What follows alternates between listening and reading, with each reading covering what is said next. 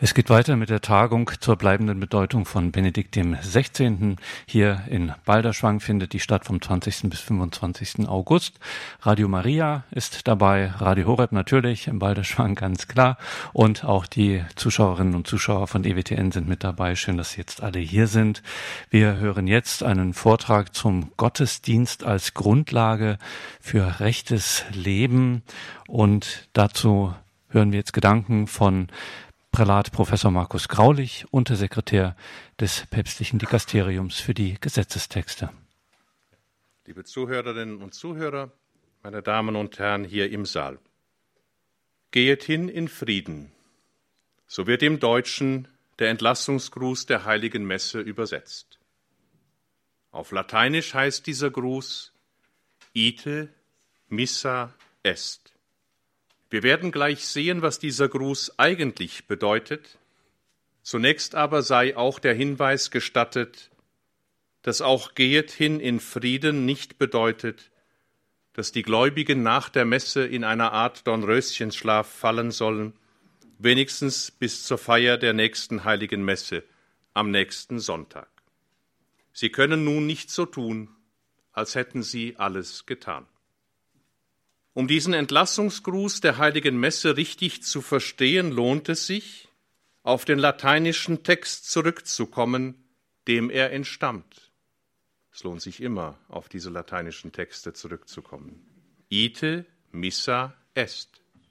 Das Wort missa stand im Altertum tatsächlich für Entlassung. Doch hat dieses Wort im christlichen Gottesdienst eine neue Bedeutung bekommen. Es steht auch für Missio, für die Sendung. Daher bedeutet der Ruf am Ende der heiligen Messe so viel wie Geht, ihr seid gesendet. Geht, ihr habt einen Auftrag. Wer an der heiligen Messe teilgenommen hat, hat so viel empfangen und so große göttliche Gnaden erhalten, dass er diese unmöglich für sich behalten oder gar vergraben kann. Vielmehr ist er gesandt. Zum einen besteht diese Sendung darin, das eigene Leben nach dem Evangelium auszurichten, zum anderen darin weiterzugeben, was man selbst empfangen hat. Von diesen Überlegungen zum Entlassungsgruß der heiligen Messe ausgehend, wollen wir heute eine Frage bedenken. Was ist Liturgie in unserem Leben? Ist sie nur ein Zeitvertreib? Ist sie etwas, das man beliebig verändern kann, nach dem Motto Hauptsache, wir haben uns alle lieb? Oder ist Liturgie mehr? Kann die Liturgie dabei helfen, vor Gott recht zu leben und ein christliches Leben zu führen? Welche Aufgabe kommt ihr im Hinblick auf unser Leben zu? Josef Ratzinger hat sich zu diesen Themen sehr häufig geäußert, vor allen Dingen in seinem wertvollen Buch Der Geist der Liturgie. Auch da geht er in der Einleitung genau unserer Frage nach. Bei der Antwort geht er von der Heilsgeschichte aus, von der Offenbarung Gottes, der immer wieder auf uns Menschen zukommt, um uns zu sich zu führen. Und so beginnt die Überlegung, die Josef Ratzinger über den Zusammenhang von heiliger Messe und dem täglichen, dem rechten Leben anstellt, bei einer zentralen Stelle der Geschichte Israels, die auch für uns als Christen eine verbindliche Stelle ist. Dieses zentrale Ereignis des Alten Testamentes ist der Exodus, der Weg des Volkes Israel heraus aus der Sklaverei Ägyptens. Das auserwählte Volk zieht in die Wüste, um Gott anzubeten. Die lange Zeit der Wüstenwanderung führt das Volk zum Berg Sinai. Dort offenbart sich Gott. Er spricht zu seinem Volk, um diesem Volk seinen Willen kundzumachen. So erhält das Volk am Berg Sinai die Gebote, die ihm zeigen, wie es Gott anzubeten hat. Es ist die Grundbedingung für den Bund zwischen Gott und den Menschen. Auf diese Weise lernt das Volk Israel, was es heißt, Gott auf die von ihm selbst gewollte Weise zu verehren. Zu dieser Verehrung Gottes gehört der Kult, die Liturgie im eigentlichen Sinn, zu ihr gehört aber auch das Leben gemäß dem Willen Gottes, das ein unverzichtbarer Teil der Anbetung Gottes ist. Beides, Liturgie und Leben, sind schon vom Bund Gottes mit dem Volk Israel her untrennbar miteinander verbunden. Wer in den Bund mit Gott eintritt, der muss Gottes Gebote halten und der muss Gott auf rechte Weise anbeten. Dies geschieht durch eine gottgemäße Liturgie, durch den Kult. Dazu schreibt Josef Ratzinger, letztlich ist das Leben des Menschen selbst, der recht lebende Mensch, die wahre Anbetung Gottes, aber das Leben wird zu wirklichem Leben nur, wenn es seine Form vom Blick auf Gott her empfängt. Der Kult ist dazu da, diesen Blick zu vermitteln und so Leben zu geben, das Ehre wird für Gott. Wer auf diese Weise von Gott her auf die Wirklichkeit blickt und seinen Alltag von dort her gestaltet, dessen Leben kann davon nicht unberührt bleiben. So schreibt Kardinal Ratzinger, Deshalb erhält das Volk Israel beim Bundesschluss am Berg Sinai nicht nur Anweisungen, wie es im Kult Gott die Ehre geben soll, sondern zugleich eine ganz umfassende Rechts- und Lebensordnung. Jede Gemeinschaft braucht eine solche Ordnung. Vor allem das Volk Gottes, das erst dadurch zu Volk Gottes wird. Freiheit setzt Wahrheit voraus, und so wird erst in der Bindung an die Ordnung Freiheit möglich. Daher schenkt der Bund mit Gott Freiheit und nicht Anarchie, weil er zugleich Ordnung schenkt. Die zehn Gebote, die Israel am Sinai empfängt, sind Ausdruck jener Ordnung, die zu wahrer Freiheit führt. Sie gründet in der Beziehung zwischen Gott und den Menschen und dehnt sich auf, aus auf die Beziehung der Menschen untereinander. Die Gebote einzuhalten ist die Antwort des Volkes auf Gottes befreiende Tat. Deshalb werden die zehn Gebote mit einem Satz der Begründung eingeleitet. Ich bin der Herr, dein Gott, der dich aus Ägypten geführt hat, dem Sklavenhaus. dann heißt es nicht, du darfst, sondern dann kannst du doch gar nicht einen anderen Gott anbeten. Dann kannst du dir gar kein Bild machen, dann kannst du nicht töten und so weiter. Gott setzt den Menschen in die Freiheit des Bundes und gibt ihm die Gebote, die ihn befreien. Von daher wird verständlich, dass dieser Bund Gottes mit seinem Volk sowohl die Ordnung für den rechten Kult als auch die Ordnung für das rechte Leben beinhaltet. Dazu wieder Josef Ratzinger. In der Bundesordnung am Sinai sind die drei Aspekte Kult, Recht und Ethos unlösbar miteinander verflochten. Das ist ihre Größe, aber auch ihre Grenze, wie sich im Übergang von Israel zur Kirche der Heiden zeigen wird, in der diese Verflechtung aufgelöst werden sollte, um vielfältigen Rechtsgestalten und politischen Ordnungen Raum zu geben. Im Übergang vom Volk Israel zur Kirche der Völker geschah sozusagen eine Reinigung des Rechts von den Elementen, die nur für den Bund mit dem Volk Israel galten. Es wurde nicht nur der Kult weitergeführt, in dem Christus ihn am Kreuz vollendete. Es wurden auch die sogenannten Zeremonialgesetze abgeschafft, angefangen von der Beschneidung, die nur als Zeichen des Bundes zwischen Gott und Israel eine Bedeutung hatte. Wie die Beschneidung durch die Taufe ersetzt wurde, so verloren auch andere Elemente des Kultes im neuen, von Christus am Kreuz gestifteten Bund ihre Bedeutung. Sie wurden verwandelt und damit erst in ihrer eigentlichen Bedeutung erkennbar. So heißt es im Hebräerbrief, denn das wird der Bund sein, den ich nach diesen Tagen mit dem Haus Israel schließe, spricht der Herr. Ich lege mein Gesetz in ihr Denken hinein und schreibe es ihnen in ihr Herz. Wie wir wissen, hat Christus das Gesetz des alten Bundes nicht aufgehoben, wie er selber in der Bergpredigt seinen Jüngern sagt, sondern es zu seiner eigentlichen Spitze, zum Verhältnis zwischen Gott und den Menschen und in diesem Lichte zum Verhältnis der Menschen untereinander geführt. Dies geschah im Doppelgebot der Liebe zu Gott und den Menschen, das letztlich ein Dreifachgebot ist. Das erste Gebot heißt, höre Israel, der Herr unser Gott ist der einzige Herr. Darum sollst du den Herrn, deinen Gott, lieben mit ganzem Herzen und mit ganzer Seele, mit deinem ganzen Denken und mit deiner ganzen Kraft.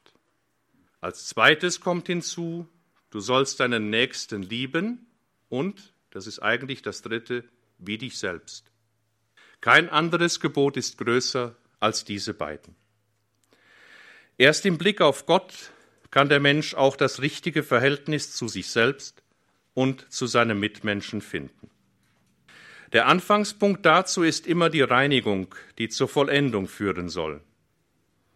Dabei wird jene grundlegende Verbindung nicht aufgehoben, die zwischen Kult, das heißt dem Gott geschuldeten Gottesdienst, dem Recht und dem Ethos besteht. Recht, das nicht moralisch gegründet ist, wird zu Unrecht. Moral und Recht, die nicht aus dem Blick auf Gott kommen, degradieren den Menschen, weil sie ihn seines höchsten Maßes und seiner höchsten Möglichkeit berauben, ihm den Blick auf das Ewige und Unendliche absprechen. Mit dieser scheinbaren Befreiung wird er der Diktatur der herrschenden Mehrheiten unterworfen, zufälligen menschlichen Maßen, die ihn letztlich vergewaltigen müssen. Diese starken Worte, die aus der Feder Josef Ratzingers stammen, machen deutlich, wie wichtig die Beziehung zwischen diesen drei Elementen Kult, Recht und Ethos ist. Kult, Liturgie und Recht lassen sich schon deshalb nicht voneinander trennen, weil eine Ordnung der menschlichen Dinge, die Gott nicht kennt, den Menschen klein macht. Gott hat ein Recht auf die Antwort des Menschen, auf den Menschen selbst, und wo dieses Recht Gottes gänzlich verschwindet, löst sich auch die menschliche Rechtsordnung auf, weil ihr der Eckstein fehlt, der das Ganze zusammenhält. Aber genau eine solche Entwicklung ist momentan in weiten Teilen unserer Gesellschaft festzustellen. Im Bund von Sinai, so haben wir gesagt, empfängt das Volk das Gottesrecht und den Kult und damit die rechte Form der Gottesverehrung und des menschlichen Lebens so schreibt Ratzinger, immer wenn Israel abfällt von der rechten Gottesverehrung, sich von Gott weg den Götzen, innerweltlichen Mächten und Werten zuwendet, verfällt auch seine Freiheit. Das Exil, die Verbannung, die Zerstreuung sind die praktische Konsequenz. Für das Volk Israel ist die Verbindung von Kult, Recht und Ethos daher die Bedingung der Möglichkeit seiner inneren und äußeren Freiheit und für das Leben in Gemeinschaft. Die Voraussetzung ist immer das Stehen im Gottesrecht, das die menschlichen Dinge richtig ordnet, indem es sie von Gott her und auf Gott hin gestaltet. Was heißt das alles aber im Hinblick auf unsere Liturgie, auf den Kult des neuen Bundes? Zunächst, dass der Kult der Gott geschuldete Gottesdienst über die liturgische Aktion hinausgeht. Er umfasst die Ordnung des Gottesdienstes und die Ordnung des ganzen menschlichen Lebens. So hatte der heilige Irenäus gesagt, die Ehre Gottes ist der lebendige Mensch, das Leben des Menschen aber ist es, Gott zu sehen. Dieses Schauen Gottes erfolgt in der Liturgie, hier erkennt der Mensch, was für sein Leben maßgeblich ist, und erst dann kann er Gott von dieser Mitte her die geschuldete Ehre und Verherrlichung erweisen. Das menschliche Leben wird von der Liturgie her, von der Anschauung und Anbetung Gottes verständlich. Nur der kann ein rechtes Leben führen, der erkennt, was recht ist, der den Blick auf Gott gerechtet hält, der vom Hinschauen auf ihn lebt. Umgekehrt gilt, dass Recht und Ethos nicht zusammenhalten, wenn sie nicht in der liturgischen Mitte verankert sind und von der liturgischen Feier inspiriert werden. Das rechte Verhältnis zu Gott ist die Voraussetzung für das rechte Verhältnis der Menschen untereinander, für ihre Beziehung zueinander und auch für ihre Beziehung zur Schöpfung. Das galt für das Volk Israel, das gilt genauso für die Kirche, das neue Volk Gottes. Recht ist konstitutiv für Freiheit und Gemeinschaft, Anbetung, das heißt die richtige Weise des Verhaltens zu Gott, ist ihrerseits konstitutiv für das Recht. Dabei ist der Kult, die Liturgie, nicht etwas, was sich der Mensch selbst ausdenkt. Er ist ein Vorausblick auf das ewige Leben, auf den Gottesdienst, wie er im Himmel gefeiert wird. Diesen Gedanken führt Josef Ratzinger wie folgt aus. Anbetung, die rechte Weise des Kultes, der Gottesbeziehung, ist konstitutiv für, das rechte, für die rechte menschliche Existenz in der Welt. Sie ist es gerade dadurch, dass sie über das Leben im Alltag hinausreicht, indem sie uns an der Existenzweise des Himmels, der Welt Gottes beteiligt und damit das Licht der göttlichen Welt in die unsere fallen lässt. Gerade deshalb ist Kult oder Liturgie nicht etwas, was der Mensch sich selber geben kann. Auch Mose musste vor dem Aufbruch des Volkes aus Ägypten dem Pharao sagen, aus unseren Herden nehmen wir das Opfer, mit dem wir dem Herrn unserem Gott dienen. Aber mit welchem Opfertier wir dem Herrn dienen sollen, wissen wir nicht, ehe wir dort angekommen sind, ehe Gott uns das geoffenbart hat. In der orthodoxen Kirche findet dies seinen Widerhall in der Art und Weise, wie die Liturgie bezeichnet wird, nämlich als göttliche Liturgie. Sie ist von Gott her oder sie ist nicht. Daher ist die echte Feier der Liturgie kein Menschenwerk, sondern setzt voraus, dass Gott antwortet und zeigt, wie wir ihn verehren sollen. Das große Gegenbild zum von Gott geschenkten Kult ist der selbstgemachte Kult, wie er sich bereits am Sinai beim Tanz um das goldene Kalb zeigt. Bei diesem Tanz geht es nicht mehr um Gott. Hier geht es nur noch um den Menschen, um das Fest, um Essen und Trinken.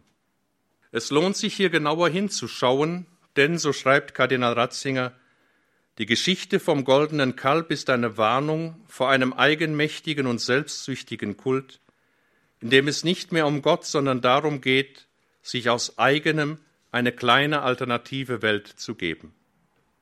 Die Heilige Schrift beschreibt, wohin ein solches Verhalten führt, nämlich in die Frustration und nicht in die Befreiung. Der Tanz um das goldene Kalb lässt deutlich werden, dass Israel dadurch nicht nur die Vorschriften für den Gott geschuldeten Kult mit Füßen tritt, sondern auch die Gebote die von Gott gegebene Rechtsordnung übergeht.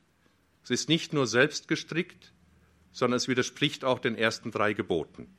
Kult und Ethos hängen zusammen. Nun haben aber die Christen nicht nur die kultischen Gesetze Israels hinter sich gelassen, sondern auch den Kult, wie ihn die Juden pflegten. In Kreuz und Auferstehung Jesu wurde ein neuer Anfang gemacht, der neue und ewige Bund wurde eingesetzt, der Vorhang im Tempel zerriss. So wurde der Sabbat durch den Sonntag abgelöst, das Opfer im Tempel durch das Opfer Christi, die heilige Eucharistie. Hier aber gilt, was schon im Hinblick auf das Verhalten Jesu dem Gesetz gegenüber gesagt wurde, er ist nicht gekommen aufzuheben, sondern zu erfüllen. Dazu Josef Ratzinger, Gerade was zunächst als Bruch erscheint, erweist sich bei näherem Hinsehen als wirkliche Erfüllung, in der auf unerwartete Weise alle vorangegangenen Wege ineinander münden. Der Kult Israels wird in der Kirche vollendet. Der Kult wird abgelöst, um seinem eigentlichen Zweck, die Anbetung Gottes, erfüllen zu können. Es darf in diesem Zusammenhang nicht vergessen werden, dass es schon im Alten Bund Kritik am Opferkult gegeben hatte, gerade weil bei den Israeliten die Verbindung zwischen Kult, Recht und Ethos weggefallen war. Deshalb sagt zum Beispiel der Prophet Hosea, an Liebe habe ich gefallen, nicht an Schlachtopfern, an Gottes Erkenntnis mehr als Brandopfern. Und diese Kritik wird von Jesus aufgegriffen, wenn er sagt, geht und lernt, was es heißt, Barmherzigkeit will ich, nicht Opfer. Das äußere Opfer allein nützt nichts. Es muss auch Ausdruck sein eines Lebens, eines rechten Lebens vor Gott. Durch das unübertroffene Opfer Jesu Christi am Kreuz haben die Opfer im Tempel Jerusalems ihren Sinn verloren. Er, das wahre Lamm, hat in seinem Opfer, in der Ganzhingabe an den Vater, sich ein für allemal dargebracht. Die Tempel des alten Bund, die Tempelopfer des alten Bundes waren folglich Vorausbilder des Eigentlichen. So ist die Eucharistie von Kreuz und Auferstehung Jesu her das Ineinandertreffen aller Linien des alten Bundes, ja der Religionsgeschichte überhaupt. Der immerfort erwartete und doch immer über unser Vermögen hinausgehende rechte Kult, die Anbetung in Geist und Wahrheit. Daher ist die Liturgie der Kirche ungleich mehr als das Tempelopfer Israels und der Gottesdienst in der Synagoge, auch wenn sich Elemente dieses Synagogengottesdienstes bis heute in der Liturgie finden. Das bedeutet, dass zum christlichen Kult Universalität gehört. Er ist ein Kult des offenen Himmels. Er ist nie Ereignis einer sich findenden Gemeinde. Eucharistie zu feiern heißt, in der Verbindung zwischen Himmel und Erde einzutreten, die in Kreuz und Auferstehung Jesu endgültig geöffnet wurde. Christliche Liturgie ist also nie auf die feiernde Gemeinde beschränkt, nie auf einen bestimmten Kreis oder die Kirche vor Ort. Sie öffnet die Feiernden auf Gott, auf die Gemeinschaft der Kirche, auf der ganzen Welt, aber auch auf die Gemeinschaft mit den Engeln den Heiligen, den Verstorbenen. Horizontale und vertikale Dimension, die Einzigkeit Gottes und die Einheit der Menschheit, die Gemeinschaft aller in Geist und Wahrheit Anbetenden gehören zusammen. Damit sind die Ausführungen im eigentlichen Zentrum angelangt. In Geist und Wahrheit anbeten heißt, dass der Gottesdienst das ganze Leben des Menschen umfasst und verändert. Was wir im Gottesdienst feiern, hat sich auf die Form des Lebens auszuwirken. Das ganze Leben soll von der Liturgie her genährt und in einen geistlichen Gottesdienst verwandelt werden, wie es der heilige Apostel Paulus im Römerbrief in den ersten beiden Versen des zwölften Kapitels angemahnt hat. Ich ermahne euch also, Kraft der Barmherzigkeit Gottes, eure Leiber als lebendiges, heiliges und Gott wohlgefälliges Opfer darzubringen, als euren geistlichen Gottesdienst. Und gleicht euch nicht dieser Welt an, sondern lasst euch verwandeln durch die Erneuerung des Denkens, damit ihr prüfen und erkennen könnt, was der Wille Gottes ist, das Gute, Wohlgefällige, Vollkommene. Auf dieses Wort vom geistlichen Gottesdienst, Logike Latreie, hat sich Josef Ratzinger Benedikt XVI. immer wieder bezogen. In Anlehnung an diese Aussage tritt die Wesensgestalt der Liturgie der Kirche hervor.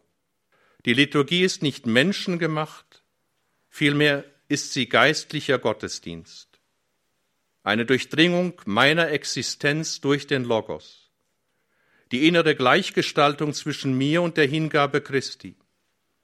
Seine Hingabe will meine werden damit Gleichzeitigkeit sich vollende und Verähnlichung mit Gott geschehe. Darum ist in der alten Kirche das Martyrium wie eine wirkliche Eucharistiefeier angesehen worden. Äußere Realisierung der Gleichzeitigkeit mit Christus, des Einsseins mit ihm. Die Liturgie verweist in der Tat auf den Alltag, auf mich, in meiner persönlichen Existenz. So wird das Martyrium eine im Glauben erkannte und gelebte Liturgie. Weil es wirkliche Liturgie ist, darum bewirkt es auch das, worauf alle Liturgie abzieht.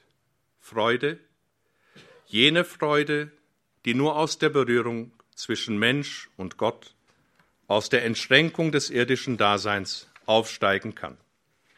Daraus ergibt sich ein moralischer Anspruch an das eigene Leben, der aber mehr ist als nur saurer Moralismus. Christus ist den Weg vorausgegangen. Er heiligt uns durch die Teilnahme am Gedächtnis seines Opfers und ermöglicht dadurch das rechte Leben des Christen, das Maßnehmen an ihm. Der Ritus, die Liturgie, ist also für den Christen eine konkrete, Zeiten und Räume übersteigende gemeinschaftliche Gestaltung durch durch den Glauben geschenkten Grundtypus der Anbetung, die ihrerseits immer die ganze Praxis des Lebens mit einbezieht. Ritus hat also seinen primären Ort in der Liturgie, aber nicht nur in ihr. Er drückt sich auch aus, in einer bestimmten Weise Theologie zu treiben, in der Form des geistlichen Lebens und in den rechten Ordnungsformen des kirchlichen Lebens. Wir haben gehört in diesen Tagen, dass die Theologie Papst Benedikts eine Theologie auf Knien genannt wurde. Er hat seine Theologie aus der Quelle der Liturgie geschöpft, aus der Anbetung und aus der Anschauung Gottes. Von ihm wird es nicht berichtet, aber Johannes Paul II. Hatte in seiner Privatkapelle einen Betstuhl, der eine Schreibauflage hatte. Und die wichtigsten Texte hat er dort vor dem Tabernakel geschrieben. Was er zu sagen und zu lehren hatte, hat seine Quelle in der Anbetung und Anschauung Gottes. Durch diese Sichtweise die die eigentliche Sichtweise der Kirche und der Kirchenväter ist, erhält das Opfer hier einen neuen und tieferen Sinn. Es ist die Anbetung aus der Innerlichkeit des Menschen heraus. Was damit gemeint ist, kommt im Kanon der heiligen Messe zum Ausdruck. Wir wissen ja, es gibt nur einen Kanon. Ich höre immer vom zweiten, dritten, vierten Hochgebet. Kenne ich nicht. Ja? Im römischen Messkanon beten wir bei der Epiklese über den Gaben, also bei der Bitte um die Geistsendung. Quam oblationem tu Deus in omnibus quesumus benedictam, adscriptam, ratam rationabilem, acceptabilemque facere dinieris. Die schwache Übersetzung ins Deutsche Schenke, o oh Gott, diesen Gaben Segen in Fülle und nimm sie zu eigen an. Mache sie uns zum wahren Opfer im Geiste, das dir wohlgefällt. Eucharistie ist Teilhabe am Opfer Christi und wird zum wahren Opfer im Geiste, das dir wohlgefällt, zum Leib und Blut deines geliebten Sohnes, unseres Herrn Jesus Christus. Zu diesem Teil des Gebetes schreibt Josef Ratzinger, wir bitten darum, dass der Logos, Christus, der das wahre Opfer ist, uns selber in sein Opfer hineinnehme, uns logisiere, uns wortgemäß und damit Wahrheit wahrhaft vernünftig mache, rationabilem, so dass sein Opfer unseres wird und von Gott als unseres angenommen uns zugerechnet werden kann. Wir bitten, dass seine Gegenwart uns mitnehme, so dass wir ein Leib und ein Geist mit ihm werden dass wir ihm wohlgefällig werden. Christus, der Logos, nimmt uns in der Liturgie mit hinein in die sakramentale Gemeinschaft mit dem Vater im Heiligen Geist. Wir werden zu Söhnen und Töchtern im Sohn, nehmen am Opfer seiner Liebeshingabe teil. Dazu hat Kardinal Ratzinger tiefsinnige Worte gefunden, wenn er sagt, und wenn wir Opfer werden, wenn wir selbst Logos gemäß werden, so ist dies nicht ein auf den Geist beschränkter Vorgang, der den Leib als etwas Gottfernes hinter sich lässt. Der Logos selbst ist Leib. Er ist Mensch geworden und gibt sich uns in seinem Leib. Deshalb werden wir aufgefordert, unsere Leiber als logosgemäßen Gottesdienst darzubringen, das heißt, in unserer ganzen leibhaftigen Existenz mit Christus in die Leibesgemeinschaft einzutreten, in die Leibesgemeinschaft mit Gott hineingezogen zu werden. Wie bei der Feier der Eucharistie die Gaben verwandelt werden, so sollen auch wir verwandelt werden, wenn wir uns darauf einlassen. Dann wird unser Wille in den Willen Gottes hineingenommen, damit wir seine Gebote halten und auf diese Weise recht vor ihm leben können.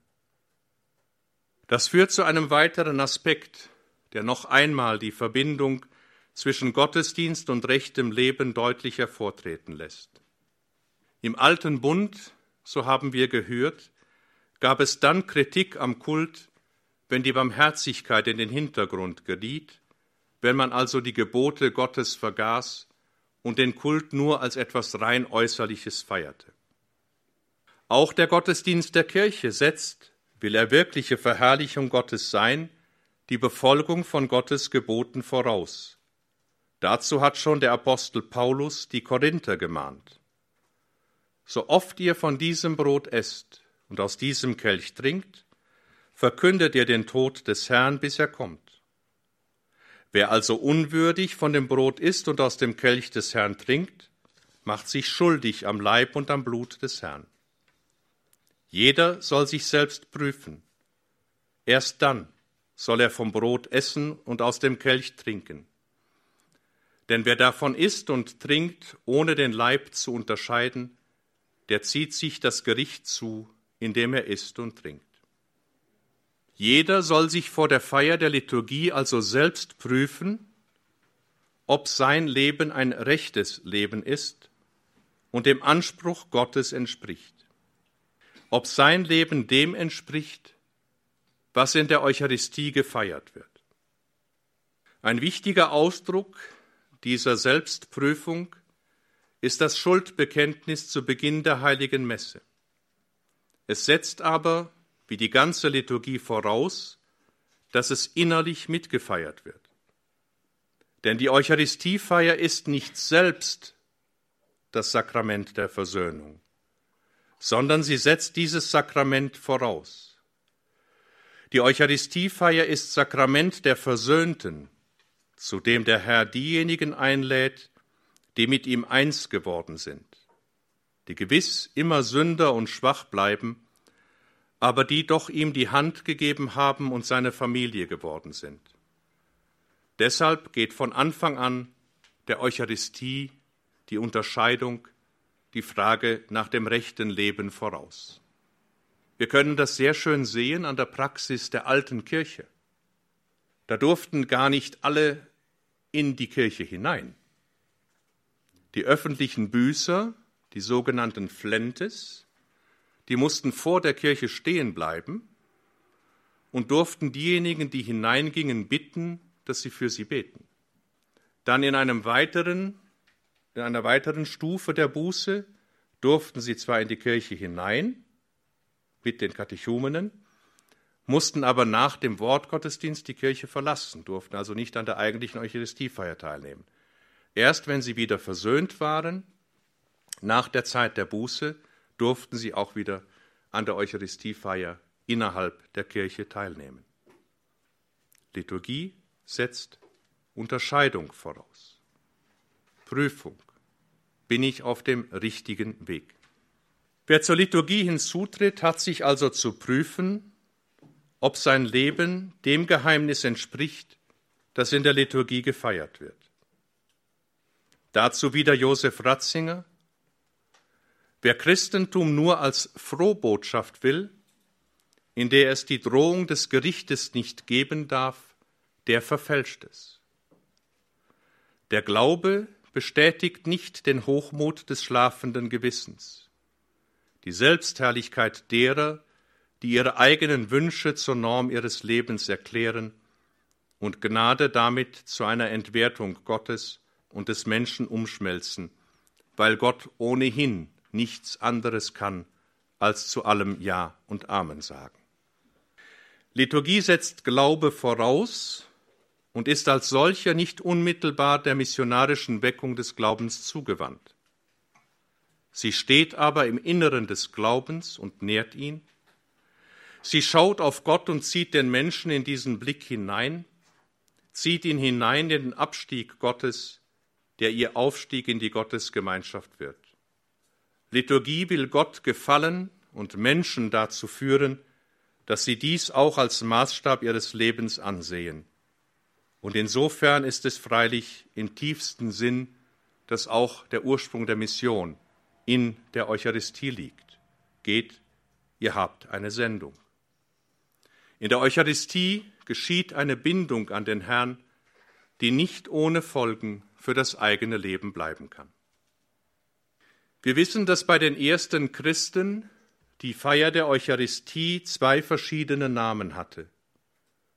Sie wurde Agape, Liebe, oder Pax, Frieden genannt. Damit unterstrichen sie den Zusammenhang zwischen der Gegenwart Gottes und dem Leben der Christen, das, von dieser in der Eucharistie gefeierten Gegenwart Gottes gekennzeichnet, Liebe und Frieden bringen soll. Im Alten Bund konnten wir einen engen Zusammenhang zwischen Kult, Recht und Ethos feststellen. Im Neuen Bund, dem in der Kirche versammelten Volk Gottes, ist diese Verbindung nicht aufgehoben, sondern im geistlichen Gottesdienst zu ihrer Fülle gelangt.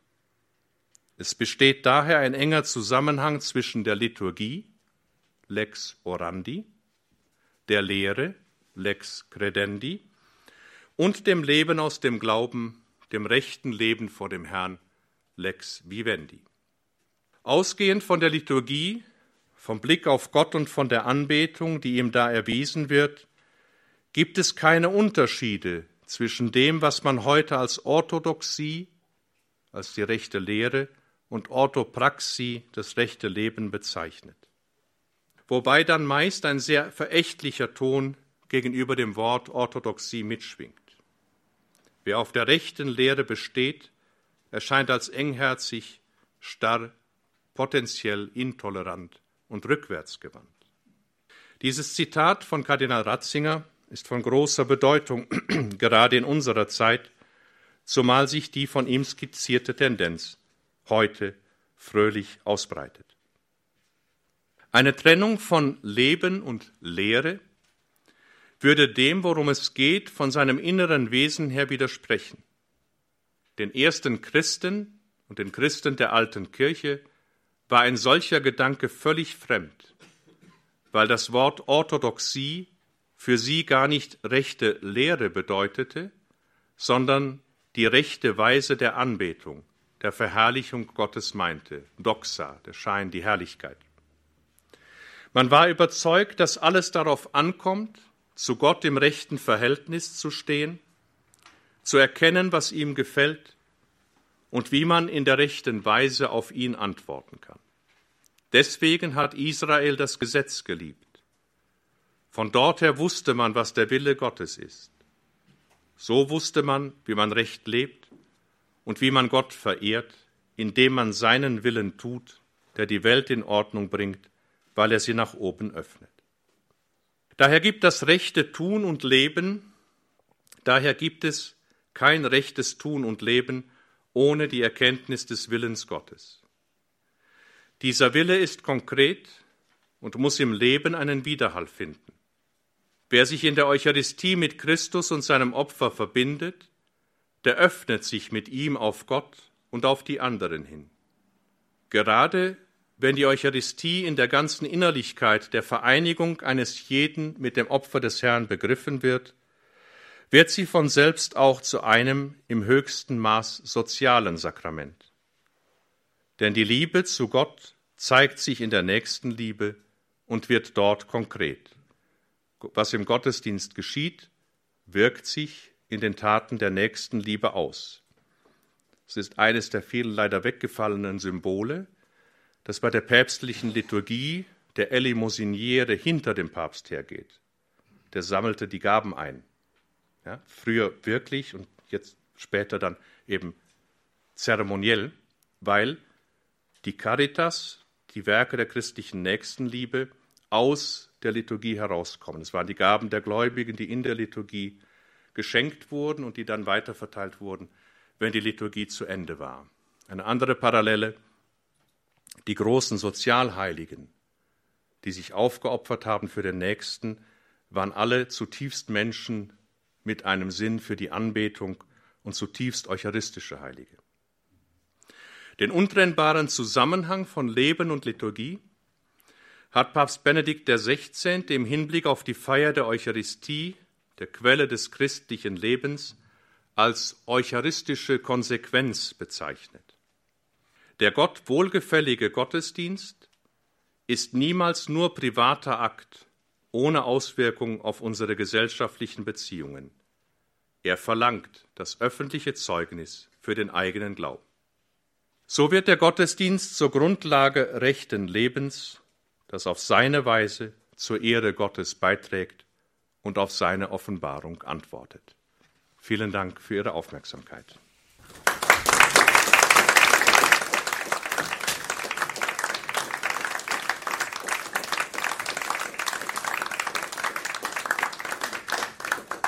Vielen Dank. Vielen Dank, Prälat Professor Markus Graulich, für diesen zweiten Vortrag am heutigen Tag, wo es um Sakramente, Liturgie, Gottesdienst, Gebet geht in dieser, bei dieser Tagung bleibende Bedeutung von Benedikt dem 16. Liebe Hörerinnen und Hörer von Radio Horeb und Radio Maria, liebe oder liebe Zuschauerinnen und Zuschauer über EWTN, wir haben jetzt wieder das Telefon freigeschaltet für Fragen, die wir dann noch diskutieren können. Rufen Sie an unter der 089 517 008 008, eine deutsche Telefonnummer. Das heißt, wenn Sie uns außerhalb von Deutschland sehen oder hören, dann bitte mit der deutschen Vorwahl, die lautet 0049 und dann 89 517 008 008. Die bleibende Bedeutung von Benedikt XVI. Eine Tagung mit Kardinal Kurt Koch, mit Prälat Professor Markus Graulich und Professor Dr. Dr. Weimann. Viel Freude hier im weiteren Programm. Bis dahin alles Gute und Gottes Segen wünscht Gregor Dornis.